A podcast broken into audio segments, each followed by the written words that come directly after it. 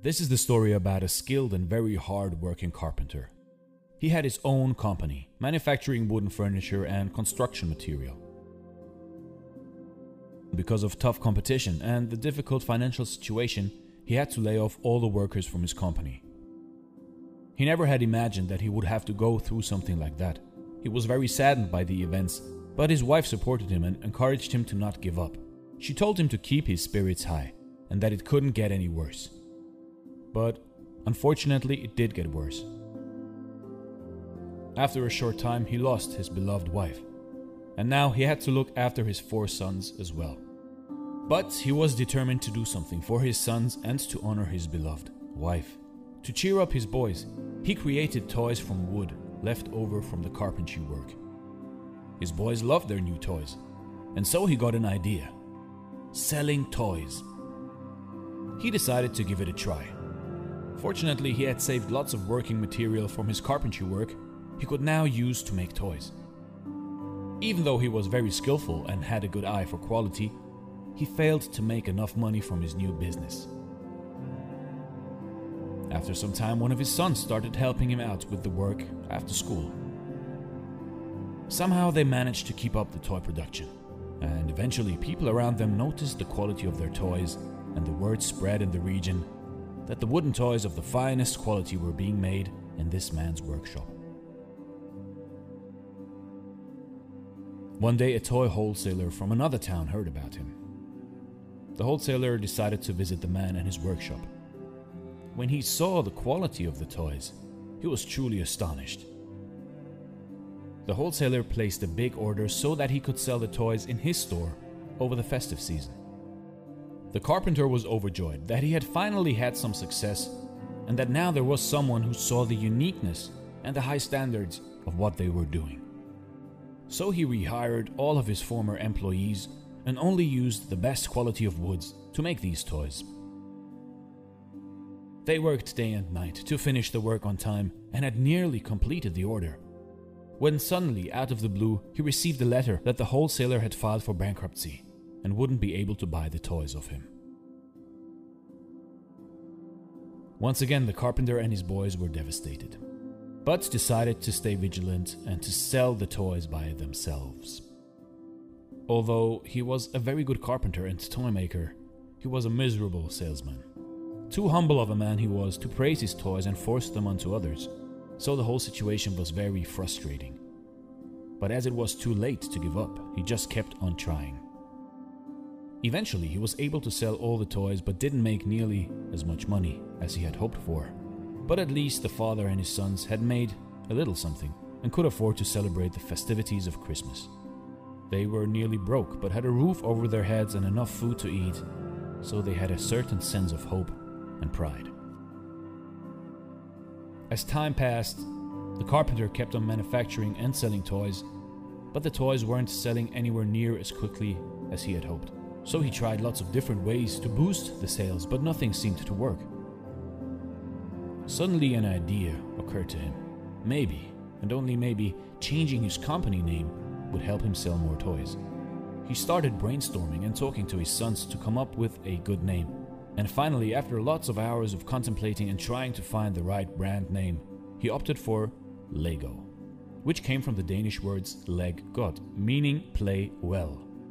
For some reason, the name was an instant banger with kids and customers all around town, and the very same year, they made 3,000 pounds selling toys and used that money to buy a milling machine.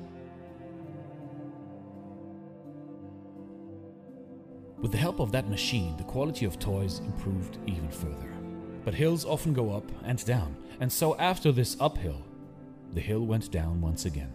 On a hot summer day, their workshop caught fire, and when the firemen finally arrived, it had burned down to the ground. All the drawings and toy models were burnt to ashes. So once again, fate had dealt him a bad hand. But he decided to go all in for his four sons and his workers and rebuilt his company, and fought his way back into the market. Gradually, their company started running smoothly again. Now, Ole Christiansen wanted to do something challenging in the toy industry. He went to the capital, Copenhagen, to look at the new machine that had just arrived. it was a plastic molding machine. He was very impressed and decided to buy it after discussing its potential with his son. They started making plastic teddy bears and other animals, but Ole wasn't satisfied. He knew that his designs and ideas had huge potential. He kept thinking and pondering how he could make better pieces and designs. At the same time, despite creating high quality toys, the sales dropped during summer, and the company had too many toys in stock. To overcome this problem, his son Godtfred decided to take a tour around the country to find distributors for their toys. It was a success, and while on tour, Godtfred met another toy manufacturer on a ferry he had chartered. They discussed the many challenges and opportunities of the toy industry. The toy manufacturer mentioned that the toy industry was lacking a system. This word system, and for some reason that line stuck with Godtfred. He couldn't stop thinking about what the man had said. He discussed it with his father. He told him that their toys lack system and that children were given ready made toys. Furthermore, he said they should create toys that can strengthen the children's imagination and creativity. He finally came up with the idea of creating Lego system toys. Children could now build houses and vehicles from the Lego bricks. With the help of their new Lego system toys, children were able to learn about town planning, traffic safety, house building, and much, much more. This new initiative became a quick hit as children were loving it. Soon Godtfred started selling their toys outside of Denmark. Their toys became popular in other countries as well. Although the Lego toys were a hit, there was still a scope of improvement. The toys had some problems and fell apart too easily. Now, Godtfred wanted to find a solution so that the Lego bricks would stick together. He started experimenting with his toys and soon found out that Lego bricks had better clutch power with tubes inside, and now they were no longer just bricks, but an entire construction system with endless possibilities. This was the groundbreaking idea that created the Lego toys as we know them today. Unfortunately, his father never got to see how successful the little bricks actually became because he passed away too early.